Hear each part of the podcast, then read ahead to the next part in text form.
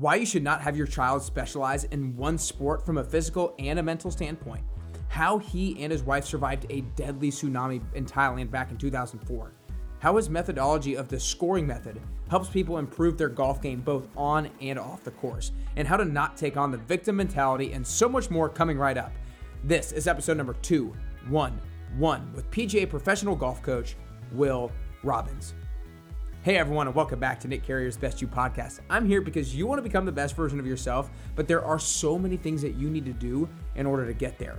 And because it's overwhelmingly complicated, it's easy to lose focus, easy to lose a sense of direction, which is why so many people fall short of their true potential. But that's why I'm here. That's why I create videos, podcasts, and programs to keep you on track to your best you. Go to nickcarrier.com to learn more. Today, I bring you such a cool episode with Will Robbins. Will has been a PGA professional coach since 2008, and he has a super cool and unique coaching methodology called the scoring method. And I'm actually taking his online course right now because I'm a big golf guy myself, and it's already been such a game changer. So if you're a golf person yourself, make sure you take a look at the link in the show notes and go to his course called the scoring method. He also shares a really special story about how he and his wife survived a tsunami back in Thailand in 2004 that killed over 250,000 people. While you're listening to the episode, make sure you tag me on Instagram at carrier underscore best you to let me know what your favorite part is. Now, before we dive into the episode, I know Monday mornings can be so hard to get motivated. I know they can be the bane of your existence, but not if you receive my Monday Motivation Trio 111 newsletter. Every single Monday morning, I send out one motivational quote, one inspiring video, and one killer workout to get your week started with a bang. So just go to nickcarrier.com slash 111 newsletter to get this in your inbox every Monday morning. Again, it's nickcarrier.com slash 111 dash newsletter. Without further ado, here's to getting closer and closer to your best you with this super inspiring story from PGA professional coach Will Robbins. All right, what's up, everybody? Welcome back to Nick Carrier's Best You podcast. I am super fired up today to have the one and only Will Robbins with me today. Uh, Will, I just want to start off by saying thanks so much for spending the time with me today. Hey, great to be on the call. Yeah, of course. So Will is a PGA professional uh, teacher, and he started teaching the game back in 2008. And I think it was a few weeks ago now, about a month ago now, where I was watching CBS. I think right before the golf tournament was about to come on, and they were showing some different videos, and your video came up on CBS for eight, nine, ten minutes, whatever it is, about your story. And afterwards, I was just like, I've got to get this guy on my podcast. And so I'm super pumped to be able to have you on and talk about your story and talk about all the things that you're currently working on as well. So to kind of give everybody a little bit more context, um, I want to give uh, before again getting into the story.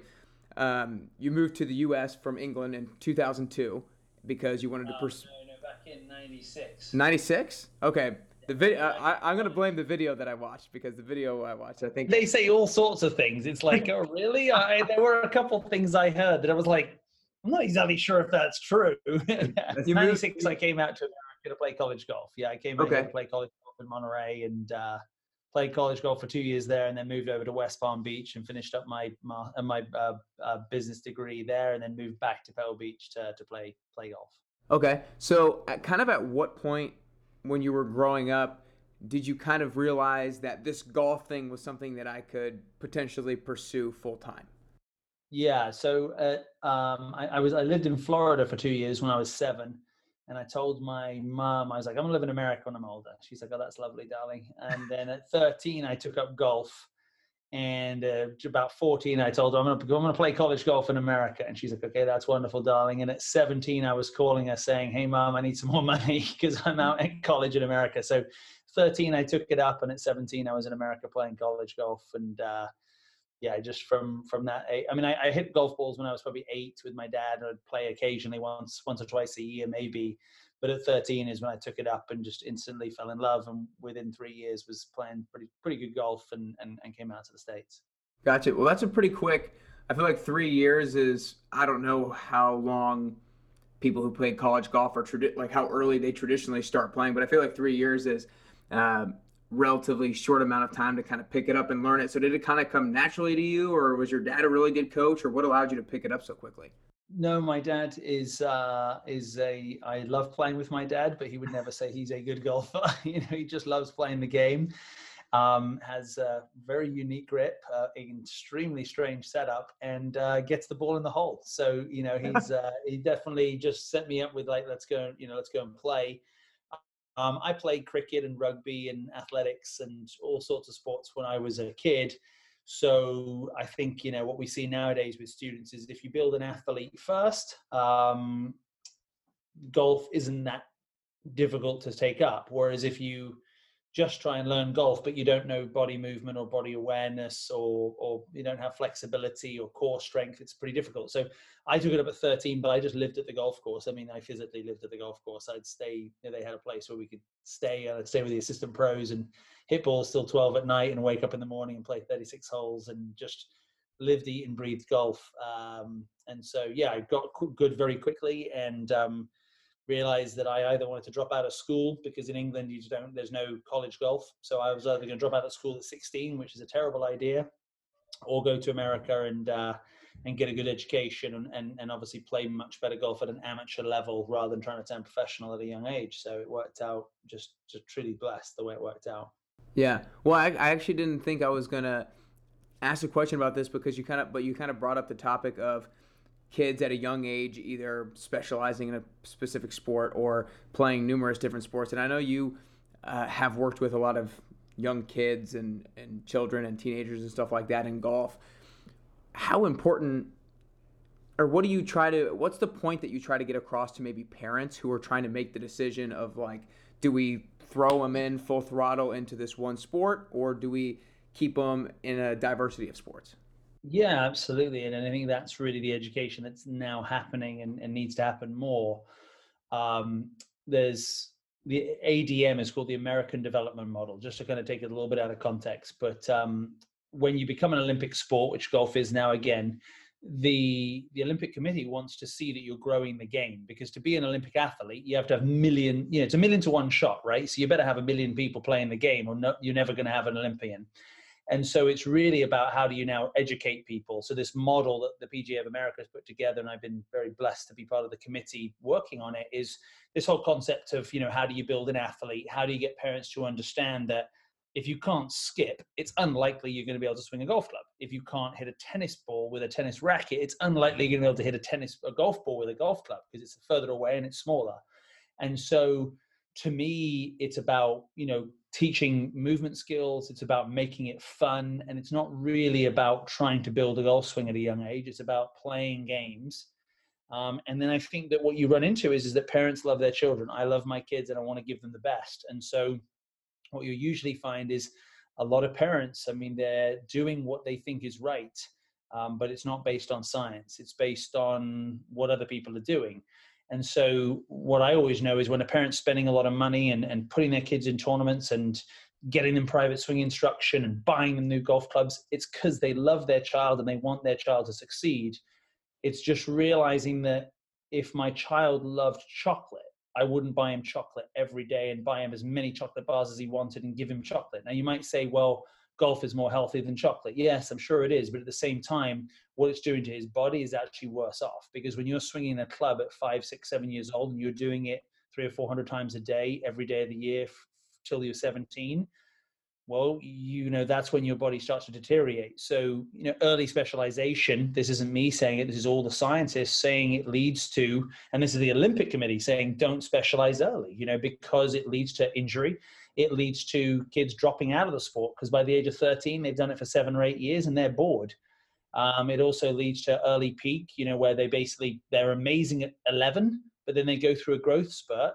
They lose their confidence because they don't they're now four inches taller than they were two weeks ago and they don't know where their body is. They lose confidence and then they drop out of the game. And so i think to me it's directing um, that love that a parent has for their child and saying like look how do we how do we balance this out? You know how do they become a champion in golf and life not just in golf? Because if your kid played the piano every single day for 10 years they'd be good at the piano but it doesn't mean that that's good for them. And it doesn't mean that that's what they want. And so i think there's that balance that a golf coach has to really help help students and parents to build a relationship where they can help that child develop in all the ways from school to to life to athletics to golf uh, rather than just you know early specialization at seven and your your kid's a phenom. Well guess what? They're not that much of a phenom do you know I mean? because there's lots of kids out there all over the world that are shooting low scores. It's what they're doing at 23 that's impressive like Collin Morikawa. That's impressive. It's not what what Collin was doing at six you know? Right. No, I think that's a awesome point, and I'm definitely a big believer in that. And since you're a part of that committee that has the conversations around that, you know, you you talked about the science in regards to the physical aspect of the body and how it's actually not beneficial to specialize in in one sport or one movement pattern, if you will. And but also how much of the conversation is around kind of the intangible things in regards to playing a lot of different sports so you learn the competitive aspect and the team aspect and the failure aspect and things like that. Is there a decent amount of conversation around that as well? Oh absolutely yeah. I mean the mental part's a huge part. I mean what what they're seeing is obviously you know a lot of parents now want to take away pain um, but unfortunately, that's how we learn. Failure, if you change the word failure to feedback and realize that when something doesn't go right, you look at it and go, that didn't go right. How do I change? Well, that's feedback.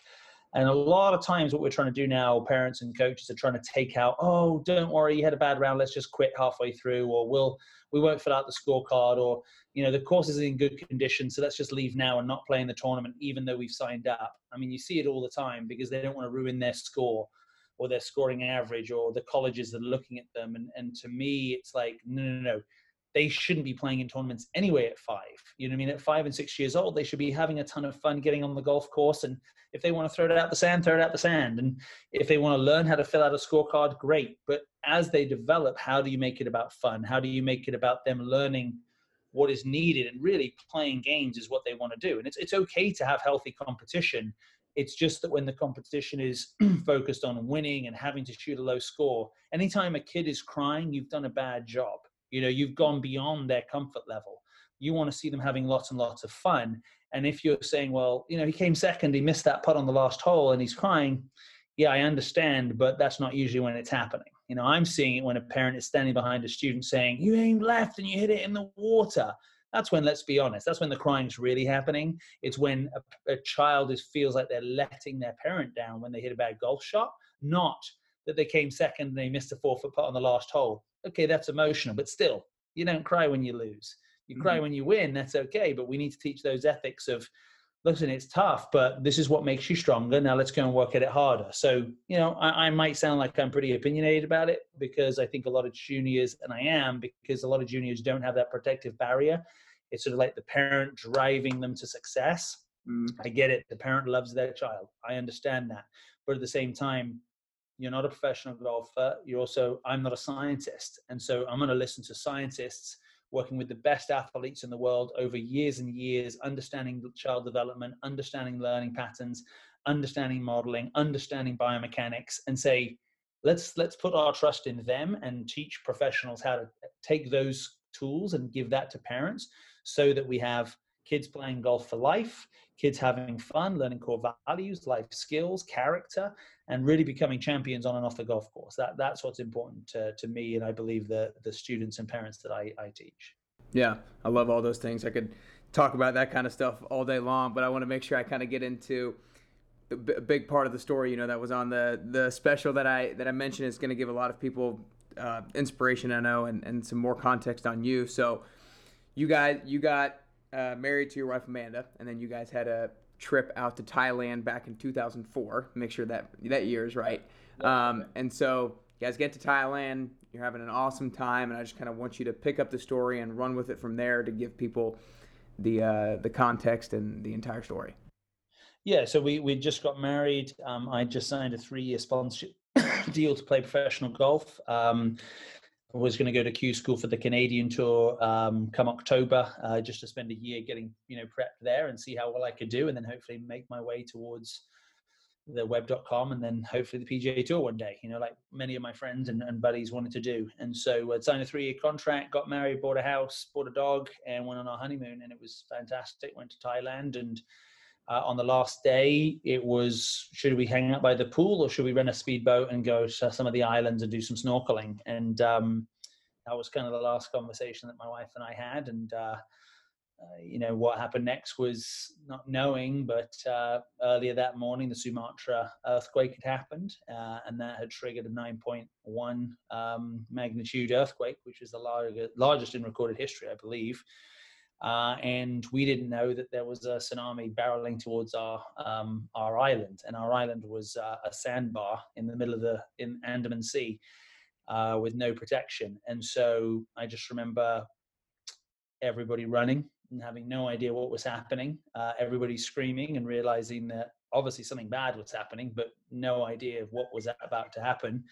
And uh, we basically ran and hid in, a, it jumped over a counter in the hotel, ran into a back office, and got on the ground. I mean, my thought was that terrorism because it was 2004, so Bali, the Bali bombing had just happened. 9/11 was very fresh in all of our minds, and I'm thinking, okay, someone got off the boat and is shooting people or what what's happening but you're never thinking that a 45 foot wave moving at 100 miles an hour is about to wipe out your hotel mm. um, and so we got down on the ground the next thing you know uh, it just boom you know just a huge explosion um, and it just kept going and going. I looked at my wife and um, she said to me this is it and i said it's not and the next thing you know the whole hotel just collapsed in on us. The, the room that we were in the solid concrete room just collapsed and we went underwater and i let go of my wife's hand i couldn't feel her anymore and we went off on a journey about four or five hundred yards underwater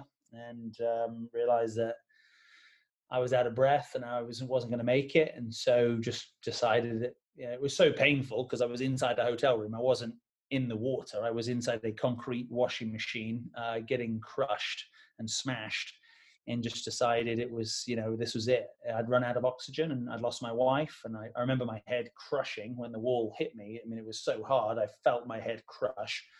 And i just thought inhale the water and let it all be over. And at that moment i just you know i am god just I am a person of faith just said just like no you know i'm you're going to die fighting you know? It was kind of that that feeling of i know my life's over but I'm going to die fighting. So I wasn't going to inhale the water. I was going to inhale the water because my lungs opened up because I had to breathe, but I wasn't going to intentionally going to going to take the water on. Um, and that was it. I just said I'm going to die fighting, and, and I knew at that point I surrendered my life. I was done. Um, and that split second, second, bang! I came out of the water. I was in the middle of the ocean in perfect bright white light. Um, and I looked at the island, and the island was completely gone. And uh, I was on the other side of the island, out in the middle of the ocean. And um, my wife popped up about three feet from me and was uh, right alongside me, just screaming. She'd broken her pelvis in three places, and I'd broken a few bones here and there. And um, we were just uh, floating in the middle of the ocean. Um, and at that point, realized, okay, wow, a tsunami just hit the island, and uh, from there, very long story short, got pulled onto a boat by a dear friend uh, called Marcus Melberg. I didn't know him at the time, but he saved our lives, pulled us onto a boat, and we spent the next uh, about um, 12 hours watching the island get destroyed um, and watching just the carnage of what happens after a, a, tsunami out in the middle of the ocean until we got taken to a little ho- a little hospital um, on the island of uh, Phuket um, and spent um, two days there with no medication. My wife with a triple pelvic fracture, uh, me with a broken collarbone and a lacerates and lacerations and some head trauma.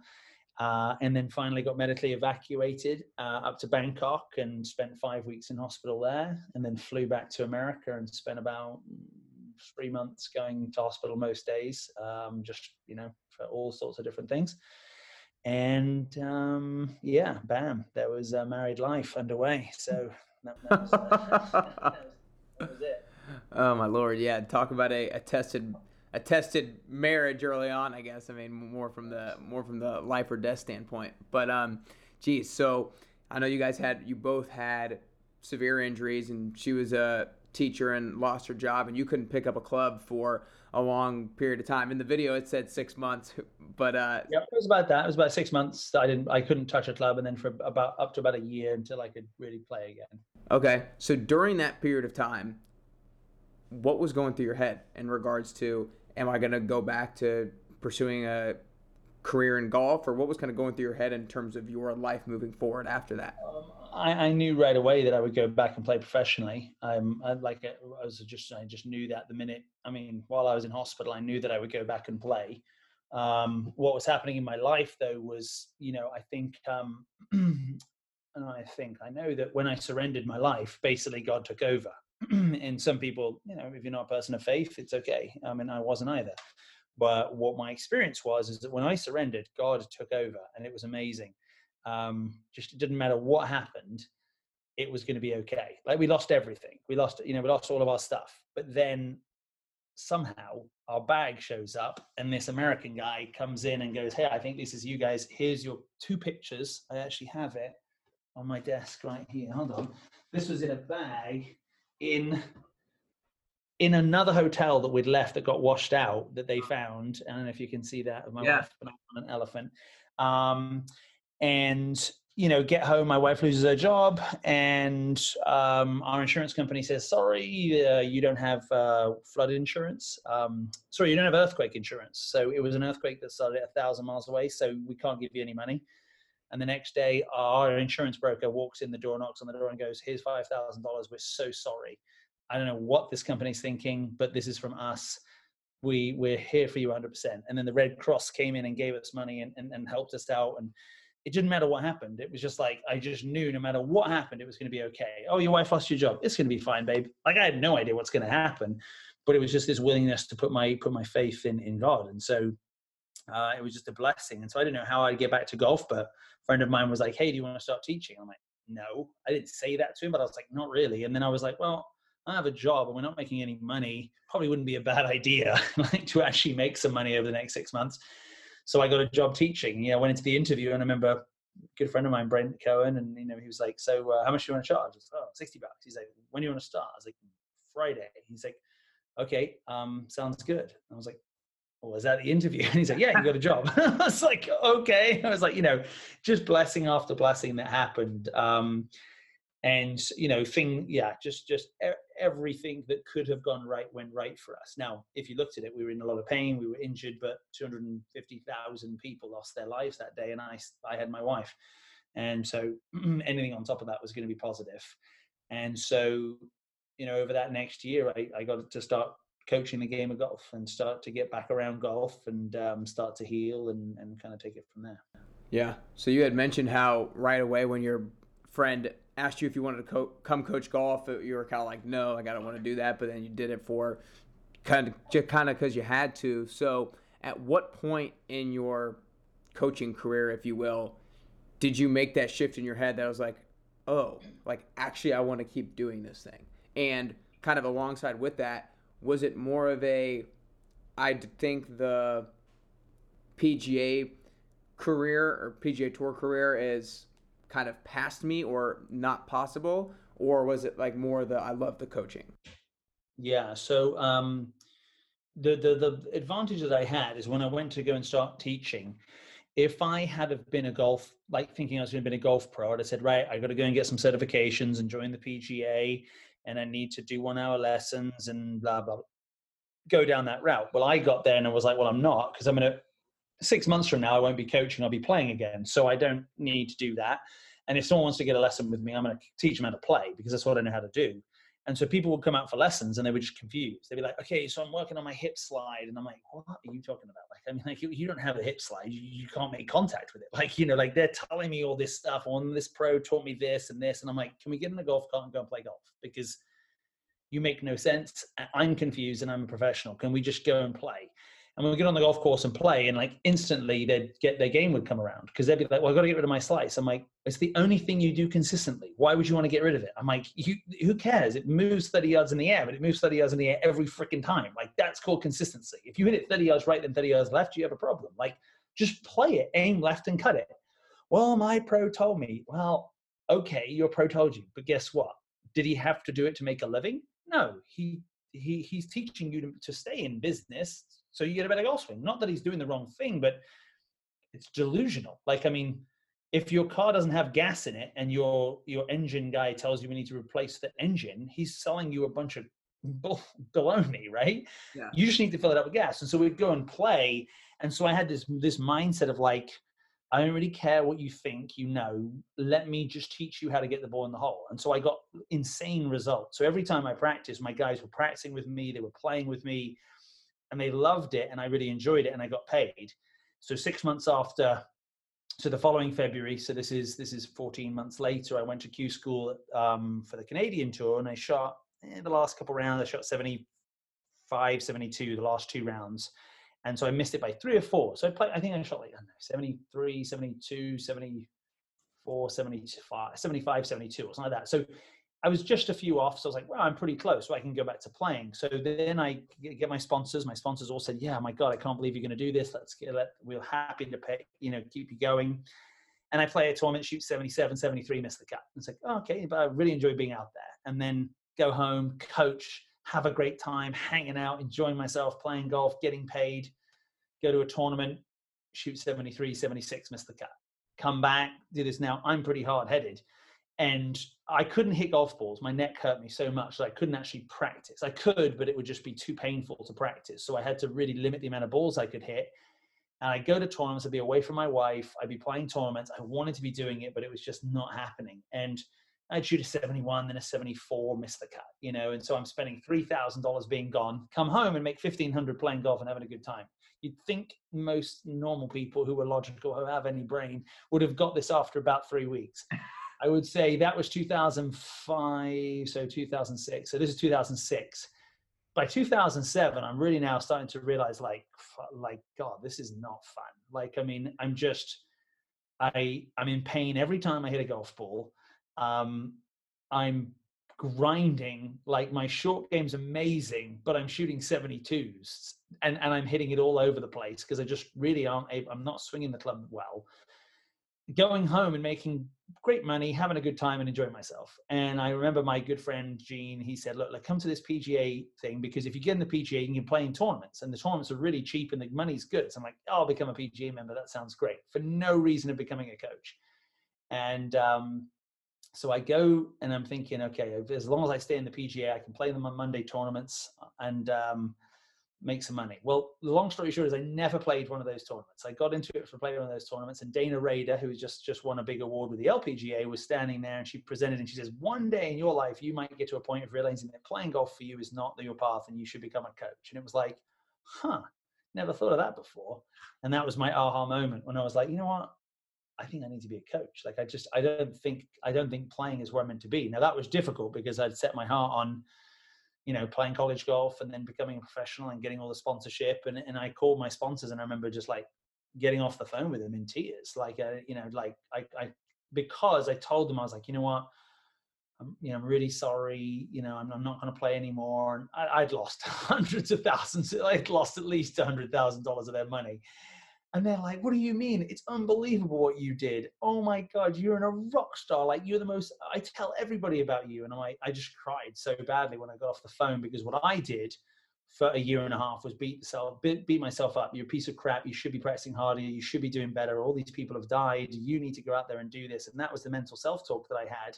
And I'm losing these people's money and I'm just not, I'm just terrible. And they were, and these people who were sponsoring me were some of the most successful people these people were very successful in terms of they were members at a very private club that I used to teach at, and and many of them, you know, were just yeah, multi-billionaires who people would know their names, you know, and they're like, man, I was so proud of you. You're amazing. I've told everybody, and I just that was the first time I realized that I wanted to be a coach because I wanted people to realize that the self-talk that we have, the most important conversation we're ever going to have, is a conversation we have with ourselves. Mm and that I put all this pressure on myself. So when I'm teaching my juniors or I'm teaching my adults and they want to get a college scholarship or win the club championship, my whole focus is don't do what I did.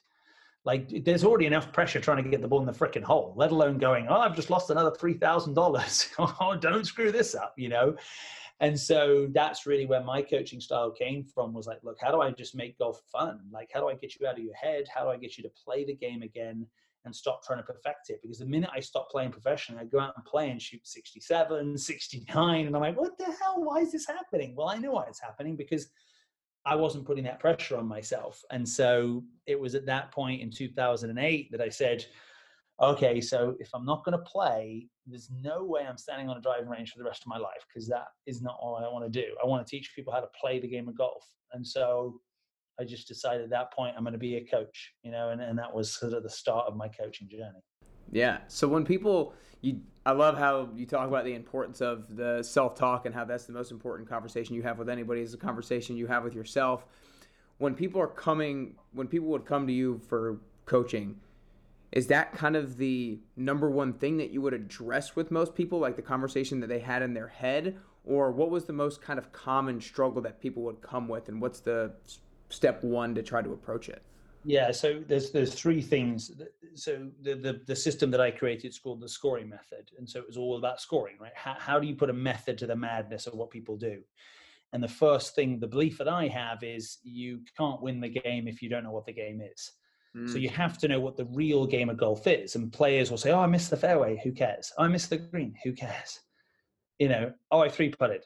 I care." You can't three putt in golf. Like that's the bad thing. So they don't know the numbers. They don't know that the real game of golf is keep the ball in play and chip and putt like a maniac. That's it. That's the that's the. So even if you're the best golfer in the world and you hit 14 greens. Well, if you miss four greens and make four bogeys, you're not winning tournaments. You're making four pars when you miss the green, and you're making five birdies. You're shooting 67, and you might be somewhere on the PGA Tour nowadays. You got to shoot 63 to win.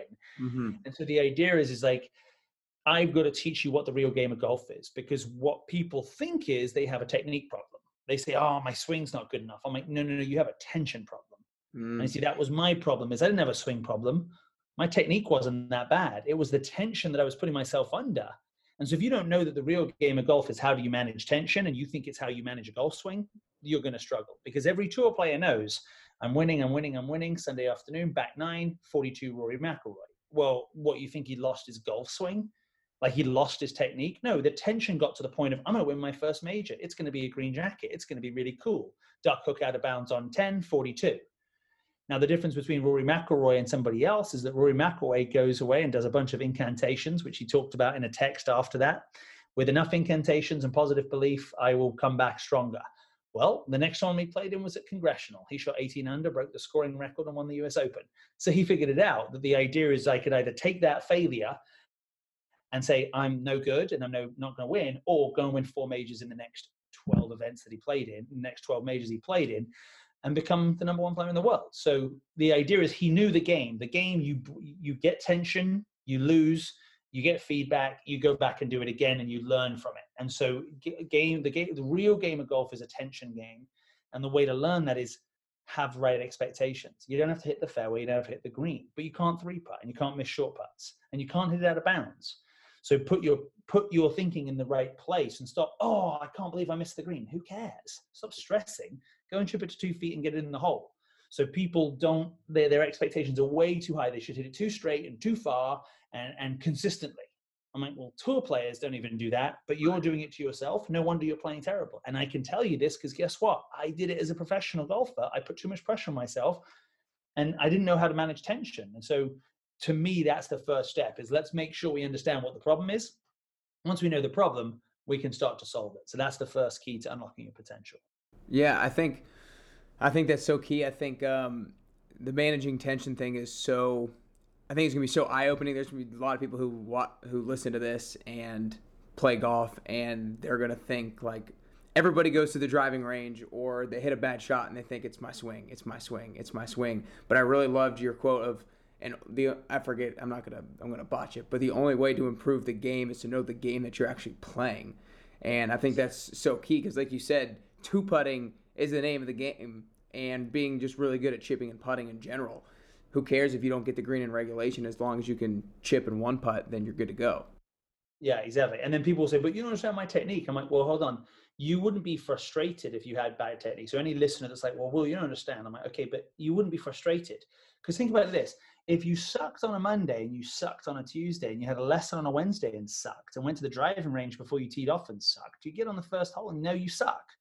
It's that you go to the range on a Tuesday, hit it great. On a Wednesday night, you play on your own and you hit it beautifully. You go to the lesson, you stripe it. You get on the driving range and it's all going good. You get on the first tee, lose two golf balls, shoot 52 on the front nine, drink beer on the back nine, and think, what the hell's wrong with my golf game? So the frustration comes from the expectation that I know I can do it but I can't do it when I need to. If you just had a terrible golf swing, you'd be like, I got an awful golf swing. There's no frustration to that. It's just I need to go and get a lesson and work on my golf game. Mm. What most people don't realize is what they have actually works. Because, like, you know, the first ever coaching program I did, I had a guy who's a pastor, so I know he can't lie, and I play golf with him. And he he wanted to get rid of his slice. He wanted to get rid of his slice. But I told him it was a power fade. And we went out there and we played the back nine of the golf course in a team, a group of guys, and he hit a power fade all day long. And he had every single fairway. And he said, Yeah, but I don't like it. I'm like, Okay. Would you like a million dollars? Yes. I said, If I told you it was selling rubber dog shits, would you still take it? Yes. Okay, so get over what you sell and just make darn money, right? Like it's better to sell crap and make a bunch of money that that people want than sell Rolexes and lose them a lot of money, right? So he goes out the next round, shoots 69, the next round shoots two one, uh, shoots one under. And he's like, I'm like, hey, let's work on your draw. And he's like, get away from me. I want to fade. I'm a fader of the golf ball. And he took ownership of what he had. And so here's a guy who fought his golf swing and went to swing lessons for years. And within two lessons, two coaching sessions on a golf course, he went from shooting mid to high 70s to breaking par. Wow. Actually breaking 70 because we just took what he had and we gave him the freedom to say you can play golf like this. Bruce, Bruce Lietzke did it for a long time. Bubba Watson still does it, you know? So it's things like that that you just see transformational change, right? You know, in, in the first coaching program I said was, if I got to teach you how to play, teach you how to think and teach you how to practice, I can't do it in a one hour lesson. It's not possible. And I also can't do it one on one because there's no pressure one on one. You're standing on a driving range in front of me. Like, I'm going to tell you what to do correct like if you can't hit it better in a golf lesson, you either need to quit golf because you really suck, or you have a terrible golf pro in front of you. Right. Because every pro can get you hitting it better. But do they ever walk to the first tee with you and go, right, now let's go and play and see if it works on the course? And then once they've done that, go, now let me walk with you in a golf tournament and see if you can do it in a golf tournament. No, they just stand on the lesson tee. So to me, it was I have to re I have to change the model. I cannot do this on a range, and I can't do this one on one. We have to do it in a team. So I, uh, I had 16 students. I said to them, listen, 12 weeks, thousand bucks. You're going to commit to me for 12 weeks and you're going to come out and just practice play with me. And I'm going to be out here 10 days, 10 times a week. So two sessions a day, five days a week. And they're like, they're in. And at the end of it, I had guys go from 105 to 80, 79 to 69, never touched a golf club to breaking 100. Uh, I, in my second program, I had a girl go from 142 to shooting back to back 40 41. Wow. But 142 for 18 holes. That's a lot to add up to. That is a lot. And Kerry McLean, if you you're listening to this, uh, I still love you and you're still fantastic. And she's playing great golf and she's an awesome golfer now. So what I did was I got to practice with my players and I couldn't teach them because I had 16 people out. I'd have eight people in a session, 12 people, and students would go, well, I want my one-on-one time. No, you don't. You don't want your one-on-one time because you're going to get confused. I want you to play a game against somebody and under pressure, see who can get to 10 first. Mm. Now, every putt you hit is under pressure, so I'm simulating what it feels like to play. Whereas when you stand in front of a pro and hit 100 putts in a row, it's like, well, you'll never do that in a tournament and you'll never pro watching you. So you just did something that has no relevance to what you actually want to do called playing golf.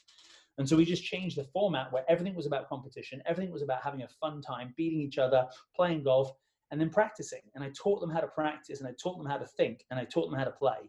Yeah. Didn't work on their golf swings, and unbelievably, their golf swings got better. Why? Because they were picking the right clubs. They weren't taking driver off the first tee. They were taking four hybrid. They had a good mindset. They knew where to miss, so they swung with confidence. And guess what? Then they'd make a better golf swing, and the next thing you know, they'd hit a fairway. And it's like, oh god, my swing got better. Well, because I reduced tension. Because again, remember, when you're not under tension, you hit it good. When you're under tension, you hit it bad. So do you have a technique problem or a tension problem? So it was all about teaching them how to manage tension. And the next thing you know, the program sold out, and and the rest is history. Really, it just was just it just blew up from there. Yeah, no, I think it's a I think it's a huge lesson kind of just in the, in the grand scheme of things that if you're not doing well in a game that you're currently playing or whatever it is that you're currently participating in it doesn't it's not necessarily your skill it's how you're looking at the game itself and how you're defining success with the game itself. Because one of the things i really like that you say is that you're not necessarily success isn't having the better golf swing success is having a lower score. And to be able to shift that mindset for people i think in a lot of different areas outside of golf as well I think is going to be really key. When yeah. is there is has there ever been a biggest lesson or something that you've learned from a student that you've taught that has maybe shifted your mindset towards how you coach individuals? yeah, the first the first guy who was in my first ever program. I mean, the scoring method which which I I've created came from the worst golf swing, admittedly, from himself ever. I mean, Joe, he had the worst swing ever, and he said, "Well, I have the worst swing ever," and he aimed. I'm not even sure what degrees it would be. If if if you were aiming at a target and the target was 12 o'clock, he would aim at 245 his back was facing the target, but he hit the fairway almost every time with a low, skanky, low cut every single time. And he put it in play and he just talks about, look, well, I just want to get in play. And if I do that, I get a check. And like, all I want to do is, is it like, you know, I win, like his, his, you know, win the game. And then if I can get it down from there in three, I win the game and I, and I make a bogey. And I'm like, that's fantastic. I love it. And he's like, well, change my swing. I'm like, no, we really shouldn't change your swing. I'm like, we can start to take a bit of the over the top out of the move because it's gonna you're gonna get injured doing what you're doing. Um, but it really showed me that you know this concept of just simplifying stuff down and putting the ball in play, and um, because of that, you know, it just made me really even go to that next level of just telling people like who cares just put it in play and have a short game and so yeah it was it was one of my first students and yeah i'm ever indebted to him sort of being willing to say my swing's awful but again, I wasn't a swing changer. So I said, let's go and play. And I would see him to 42, 41, 43 for nine holes. And I'm like, Joe, I'm like, dude, you got it. Like, I mean, who cares? But he was desperate to hit it further and better. And we did help him to do that. Right. But really, what I learned from him was just, uh, again, just how much, even for me, I would have looked at that swing and been like, we have to do something about that. We have to. Like, but I saw him his scores, and I'm like, and he wasn't saying I want to become a scratch golfer, right? He was just saying like, I'd love to, you know, hit the ball a little bit further, so it was a little easier to score. And I was like, yeah, okay. And I helped him with his chipping and some putting, and and we worked on some things. But it really showed me that you could get the ball in the hole with next to absolutely nothing and everything in your golf swing. Yeah, that's awesome. I mean, one of the things that I kind of thought about was first off, I can't imagine getting up on a tee box with somebody and them aiming that far away. I'd be like, what is going on right now? But, and then I thought about, I was like, you kind of have to block out caring what others think about you and have to be okay with doing it your way and defining the success success for you in your own way and i feel like that's yeah. kind of a that's kind of a big lesson there too but i want to kind of get down to the last few questions here and kind of go back to the tsunami story and your injury and and kind of your life shift if you will um, I think a lot of people, when they have, if they had something like that happen to them or that big of a negative experience, would take on this, you know, this victim mentality of what do I do now? But you were able to be like, okay, what can I actually do now to take advantage of the situation that I've been in? So, what's your what's your message to somebody who goes through a negative experience? Maybe it doesn't have to be a tsunami in Thailand, but what's your message to somebody who goes through a negative experience? to be able to not take on the victim mentality and be able to continue to make the most of whatever situation they're in yeah i mean i think the first thing is is that you know um, i empathize with them because um, it's not easy you know what i mean it isn't easy and uh, i was very blessed i mean my wife was right next to me mm. and she went through everything the opposite her she was i was bust from the head up she was bust from the hips down um, she lay there and watched death for 12 straight hours. Um, I saved people and pulled people into boats and helped them out and, and felt like this. And so our experience was very different. Now she is so blessed that she lived and so grateful, but um, it's a very different experience for her. You know, she had horrendous post-traumatic stress and horrendous nightmares and, and just, it was just, you know, I didn't, I didn't have that. Now, do I think that was will that did that? No, I think that, that, you know, God blessed me in a way that I, you know, I was able to just see it from the very start as like, my goodness, what can I do with this? So um, I'm not going to tell anybody that's gone through a post-traumatic stress. Well, usually just think positive because that's not true. Right. Um, because you know what PTSD doesn't. It isn't. It's triggered on a subconscious level. It's triggered on a level of something you have to process through. So it's not really just like just think positive and you'll be fine. And then the world is a wonderful place. Um, but what I would say is, I think what happened for me is I surrendered right then and there, and I lived. And so I'll put it to you this way: is that I surrendered right then and there, and my life was absolutely perfect for six months. It was just a, perfect. It was just absolute tranquility, peace, like I've never experienced. Uh, and then what I decided to do was say, well, you know what, I need to pay this mortgage, so I probably should, you know, start to pay those bills, and I need to grab this back, and I need to grab this back, and there's actually this as well. I need to grab that back and that back and that back. And the next thing you know, a year and a half, two years later, I might have had a golf academy. I might have had all this stuff going for me and all the success, but I was riddled with anxiety. I was just stressed out of my mind. I was burnt out. I was overwhelmed. I was probably depressed. And just, yeah, to be honest, I was just, I was really struggling because I was trying to fix everything and it was going to be okay. And I was going to prove to the world that all these people died, but it was okay because I lived and I'm going to show them I'm to play on tour and it's going to be great. And I wasn't happy. I wasn't happy. That's to say the least. I wasn't happy. And it was at that point in, in my life that I kind of picked up on, you know what? When I surrendered, it all went well. And now I'm not surrendering, I'm taking control of it. And so, for those of you who are out there who've been through something harrowing, who've, who've I mean, uh, it's not hard what I went through. You know, it, it just isn't. Because if I lost a child, or if I lost my spouse, or if I, you know, those are real things. That stuff, like, you know, to me, I lived. 250,000 people didn't live. They lost their children, they lost their families. And many of you probably have been through that. And um, I'm just not going to tell you right now, think positive, because that's not possible. It's not easy to do that. To me, what it was is, is a surrender again. And what I realized was uh, whatever journey you have in faith is that's up to you but for me, it was to start to realize, you know what, I need to start to surrender. I need to stop getting out of control and trying to control everything. Uh, and usually, what God does is He helps you to hit your knees. And when you hit your knees pretty hard and you drop to the ground and you realize, I can't do this the way I'm doing it, even though on the outside my business was booming, everyone was loving it, but on the inside I was really struggling. Um, so to me, I would say that my blessing was I was shown how to surrender because I had no option. I, I did I could have breathed in that water, or, or, it could have been half a second later, and I would have died. Um, but I surrendered, and God gave God gave me exactly what He offers to us, which is is complete grace, right? Just total grace, just total freedom um, in in being literally like held by Him. And then two years later, I realized what I had to do is I had to ask for that. I had to actually ask to say, you know what, I've come to the end of will. Will doesn't work very well, and uh, it's time for you to take it back over. And I think that's the beauty about it is, um, you know, the faith of a mustard seed. You know, we all struggle with who God is. We all struggle with religion. We all struggle with, you know, all of that. Everyone does. If you don't, well, good for you. But if you start hitting your knees and saying, you know what, I just can't figure this out, and, and I'm in pain and I'm struggling, it's amazing how God shows up. Um, and that's different for everybody. So I would just say that I was blessed to be able to surrender without trying. And then I was willing to hit my knees again and surrender. And now, you know, on a daily basis, if I don't surrender, I know what's coming. I'm going to get kicked in the teeth by myself again. Amazingly, I'm going to figure out a way to do it. Uh, so to me, I would just say to anyone listening who's struggling, who's been through things like that, is, you know, hitting your knees and surrendering is not quitting it's not failing. What it's doing is just like we talk about in golf is let go of the tension, let go of the control, let go of the struggle. And guess what? Boom, out comes your best golfer.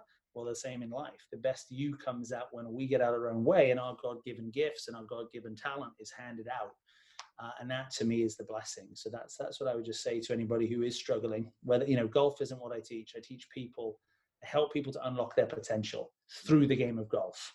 So if you can take what we've talked about in golf and put it into your life and realize that the tension we add is the control that we're putting on ourselves and it's made up, it's not real.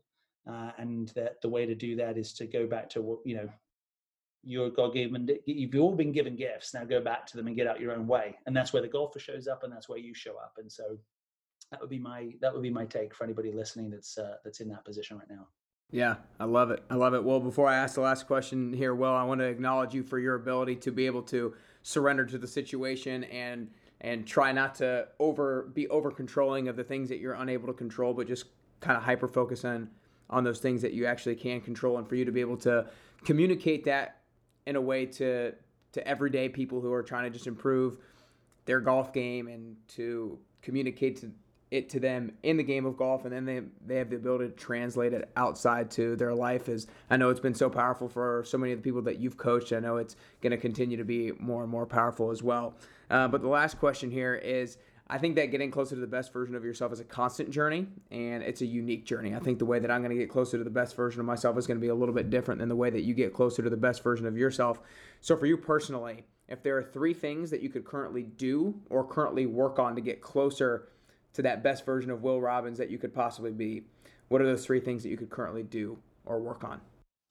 Um, surrender daily, like just every day, just learn how to get out of my own way right away, hand it up, and and and make sure that I'm not doing my own will because it doesn't. My my will needs to be handed up to to, to my higher power, to God. Second thing would be uh, start focusing on myself because what I find is, and I'm trust me, I'm trying not to sound spiritual because I'm a disaster, and I'm just saying is when I do these things, I do a lot better. Um, is focus on constant thought of others, which is like you know if I can get out of myself and what can I do for other people, uh, because I feel like when I'm looking after others and caring for others, God takes care of me. When I'm looking after myself, I'm just a wreck. Um, and then finally, it would be um, sort of patience and balance, just realizing that it just doesn't all happen in a day and it's not meant to. Uh, and just being willing to to find that balance where I don't have to push the extra go the extra mile every day you know it's it's about yes i'm passionate about what i do but i've also got two young children and a wife and and and, and family and friends and and church and there's things that there's there's a balance to everything and so I constantly, you know, struggle when I take control of, of that balance is out of whack. And so I would say those would be my three. Awesome. Great three. I love those. I love those. Well, well, I appreciate it. I'll have to uh, come out there and get myself a golf lesson because God knows I need I need my score to be shaved off a few a few strokes. So I appreciate yeah, it. Looking forward to it. Absolutely. And, and, I mean, find me your email and I'll fire over the, the scoring method to you. You can take a look at the videos and sort of check it out. And it's uh it's it's a it's a fun journey to be on. Awesome. Awesome. Well, I appreciate it. Well. Nick, thanks for having me on the show. Yeah, of course. There you have it. Now, I know we went all over the place during that interview, but there was so much great information and tips and stuff in there. We talked about how kids should not specialize in their sport from an early age, both from a physical and a mental standpoint. We talked about the importance of not trying to con- over control your life and how you have to surrender the outcome. We talked about how sometimes if you're not being successful in the game that you're currently playing, maybe it's not your ability that's off, maybe it's the way that you're viewing the game, and maybe you need to view it differently. Make sure you share this episode with a friend or family member who you feel would get something out of it. Share it to somebody who's a big golf fanatic because they are going to want to take his online course called the scoring method. Again, you can find that in the show notes. Maybe share it to somebody who you feel is taking on the victim mentality right now and show them how they can actually take control of their situation. For now, it's time to take action. Don't over control your life. Control what you can, but then surrender the rest. Also, if you're not being super successful in the game that you're currently playing, whether it's at work, whatever it is, maybe it's again not your ability, but maybe it's the way that you're viewing the game. Maybe you need to take a step back and gain some perspective and view it a little bit differently.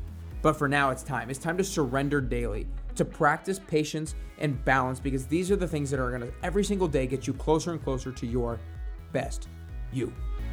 Thank you.